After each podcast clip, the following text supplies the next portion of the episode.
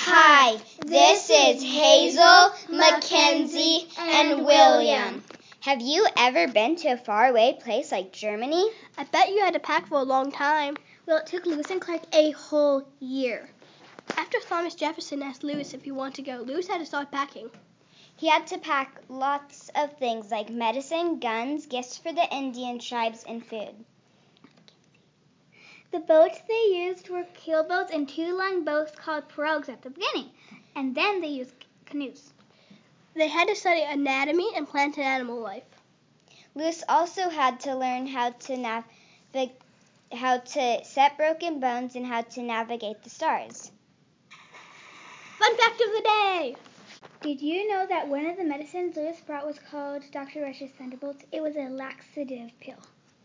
On May 14, 1804, Lewis and Clark started the expedition.